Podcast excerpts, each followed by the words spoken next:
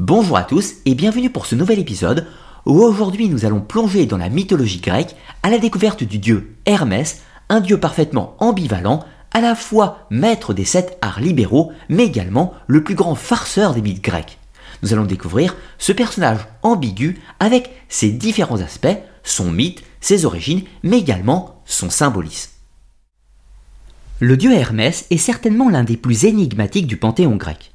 Même ses origines restent incertaines sur le plan historique. Chez les Romains, il prend le nom de Mercure et chez les Étrusques, il fut assimilé au génie Tagès. Il possède également d'autres équivalences dans les panthéons antiques, mais sans jamais obtenir la complexité de sa version grecque, probablement dû au manque de sources des autres mythologies. Historiquement, Hermès est mentionné sur les tablettes mycéniennes, soit la civilisation qui domine la Grèce au deuxième millénaire avant Jésus-Christ. Mais il est impossible de dire si la déité fut apportée par les peuples indo-européens lors des migrations ou s'il appartenait au substrat local des peuples pélages.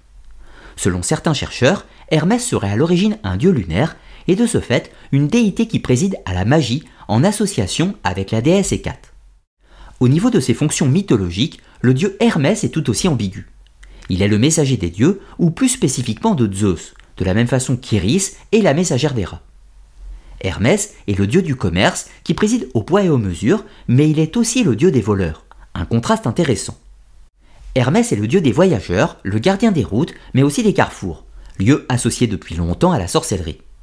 Il est aussi le dieu des jeux de hasard qui préside à la destinée, et pour finir, il a une fonction psychopompe, puisque c'est lui qui escorte les âmes des défunts aux enfers jusqu'au fleuve Achéron. C'est donc un passeur entre les mondes. Une carte d'identité bien remplie pour ce dieu. D'ailleurs, on le retrouve d'une façon ou d'une autre dans la plupart des mythes grecs. On peut dire qu'Hermès est omniprésent à défaut d'être omnipotent. Parfois farceur ou menteur, d'autres fois messager de Zeus, assistant des héros dans les épopées ou encore divinité initiatique des cultes à mystère. Hermès se retrouve partout. Ses adeptes sont nombreux dans la Grèce antique et il était invoqué ou vénéré par les orateurs, les prostituées, les commerçants, les voleurs et même dans certaines activités pastorales en tant qu'éternel voyageur et gardien des troupeaux. Hermès est un bienfaiteur de l'humanité. Il est l'inventeur de plusieurs sciences, notamment l'écriture et donc de la grammaire, des mathématiques, de la géométrie et de l'astronomie ainsi que de la musique. Les Grecs utilisaient régulièrement la formule Nous demandons la connaissance, don d'Hermès. D'ailleurs, le dieu est aussi le maître de l'éloquence, celui qui offre la parole à Pandore. De ce fait, le dieu Hermès préside aux orateurs pour la dialectique et la rhétorique. Il est celui qui porte les sept arts libéraux. Son culte était très important dans la Grèce antique et on trouve des effigies de lui dans les villes, principalement dans les bibliothèques et dans les sanctuaires, mais aussi sur les carrefours. Les fameux empilements de pierres que l'on trouve encore parfois et qui permettent lors de randonnées de trouver son chemin étaient associés au dieu Hermès. On les appelle encore les cairns. Chose curieuse, il n'existe pas de grand temple dédié à Hermès. Il n'est le patron d'aucune ville malgré sa grande popularité. Le dieu avait cependant droit à des célébrations et des sacrifices, la plus importante était le jour des morts. Dans le mythe cosmogonique, Hermès est le fils de Zeus, le maître de l'Olympe, et de Maïa, la fille du titan Atlas une Pléiade immortelle, mais qui n'est pas une déesse. De ce fait, Hermès n'est pas un dieu à proprement parler, du moins pas un dieu comme les autres.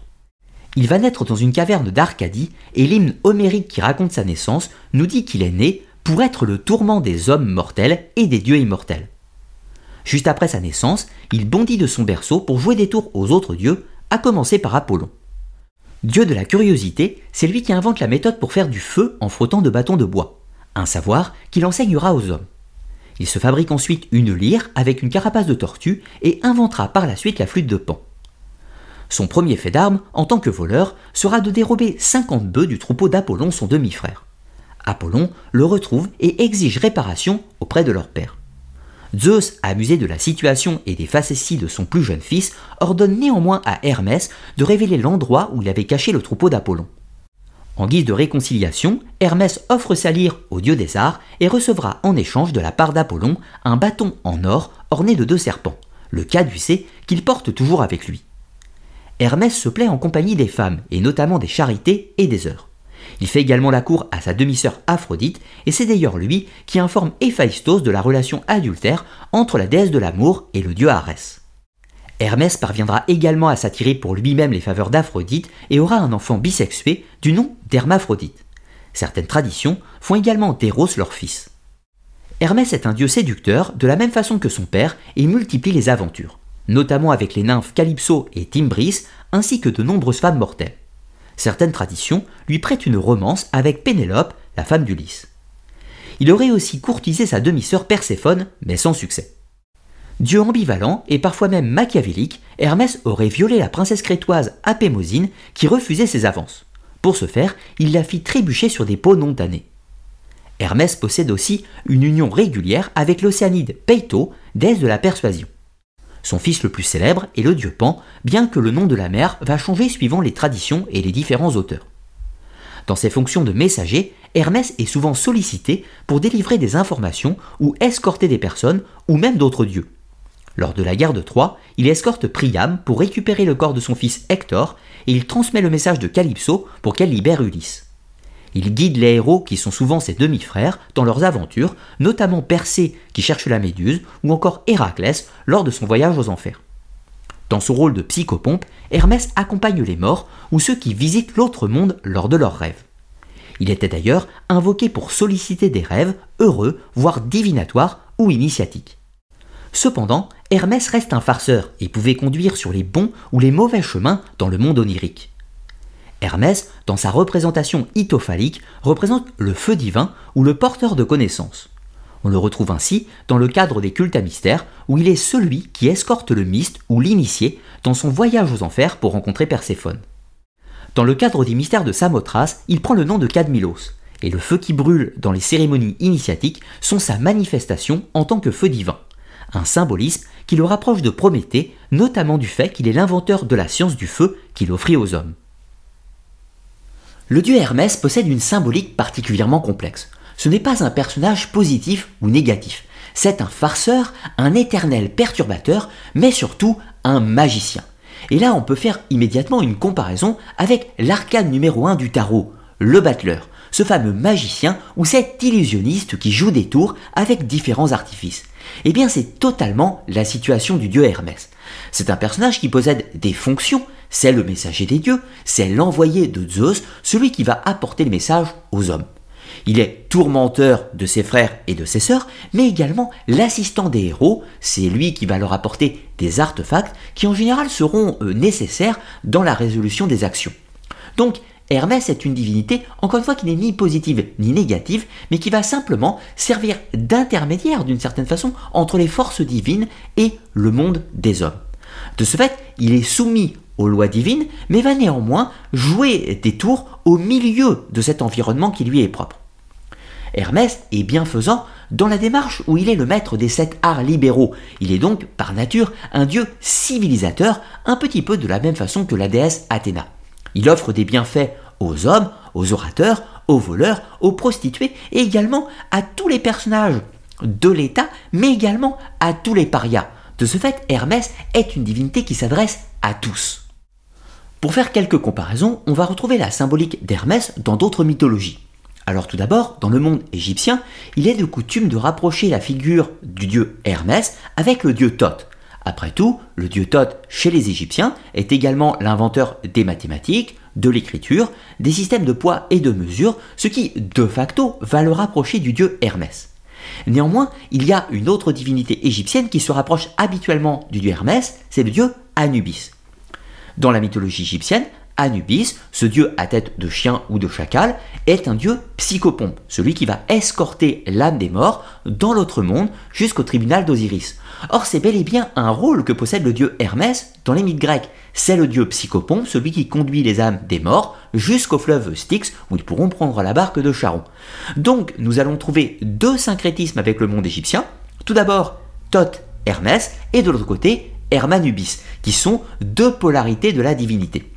Notons que ces rapprochements euh, syncrétiques seront effectués dans la période dite des pharaons ptolémaïques ou la dynastie des Lagides, soit sensiblement entre le 4e et le 1er siècle, euh, enfin entre le 4e et le 1er siècle avant Jésus-Christ, au moment où les Grecs vont régner en Égypte, et donc où il y aura de nombreux syncrétismes entre les deux systèmes mythologiques. Donc Hermès, dieu complexe, mais il est surtout en permanence celui qui ouvre les chemins. Ouvre les chemins en tant que dieu des carrefours, donc des voyageurs, mais également l'ouvreur des chemins de l'autre monde en tant que dieu psychopompe. Et là, nous pouvons faire une comparaison intéressante avec une divinité euh, du panthéon vaudou, en Haïti, mais également en Afrique, euh, qui s'appelle Papa Legba. Papa Legba est celui qui ouvre les chemins, le dieu psychopompe par excellence, qui va ouvrir euh, la porte entre les deux mondes. Mais nous pourrions également faire la comparaison avec le baron Samedi, lui aussi en tant que dieu psychopompe, et donc le dieu qui escorte l'âme dans l'autre monde. Donc Hermès, un dieu omniprésent, et surtout ce rôle psychopompe va lui donner une place euh, fondamentale dans les cultes à mystère mystère qui, je vous rappelle, ont la vocation euh, de saisir ou de comprendre par des expériences euh, rituelles et mystiques euh, les chemins ou du moins la compréhension de l'au-delà ou de l'après-vie si vous préférez. Donc Hermès, en tant que guide de l'âme des défunts, est essentiel dans cette fonction d'initiateur pour les cultes à mystère, bien entendu. Et de ce fait, on va le retrouver sous différents noms dans les différentes traditions mystériques du monde hellénistique. Un autre point symbolique qui est très important avec la figure d'Hermès est celui du caducée. Ce fameux bâton, le bâton de commandement, le bâton des mages, qui est orné de ces deux serpents. Or, ces deux serpents peuvent représenter les deux forces antagonistes, c'est-à-dire le bien, le mal, le, masculin, le féminin, le jour, la nuit, etc., etc. Donc, en portant ce sceptre, Hermès est celui qui est le maître des deux forces opposées. Il est le maître de ce qu'on pourrait appeler le mana, le chi, le ki, ou tout un tas d'autres noms pour représenter ces forces, ce que les occultistes vont appeler la lumière astrale, mais dans son acceptation positive ou négative. Ces deux forces telluriques qui se complètent et s'opposent, et qui permettent donc l'acte du magicien, en tant euh, que celui qui possède le libre arbitre pour accomplir des actions ce qui se traduit avec le rôle ambigu euh, permanent que possède le dieu Hermès, et qui peut faire des actions bonnes ou mauvaises, assister, euh, corrompre, euh, jouer des tours, etc. Il est libre de son destin, il possède le bâton des mages ou le bâton de commandement, et donc peut agir sur le réel dans des actions positives ou négatives, etc. Donc, dans ce rôle très ambigu, et celui qui porte le bâton de commandement, il prend également le rôle de celui qui porte la lumière, qui porte la connaissance, en bien ou en mal manifesté par ces deux serpents. Dans tous les cas, j'espère que vous aurez passé un bon moment en découvrant la symbolique et la mythologie du dieu Hermès.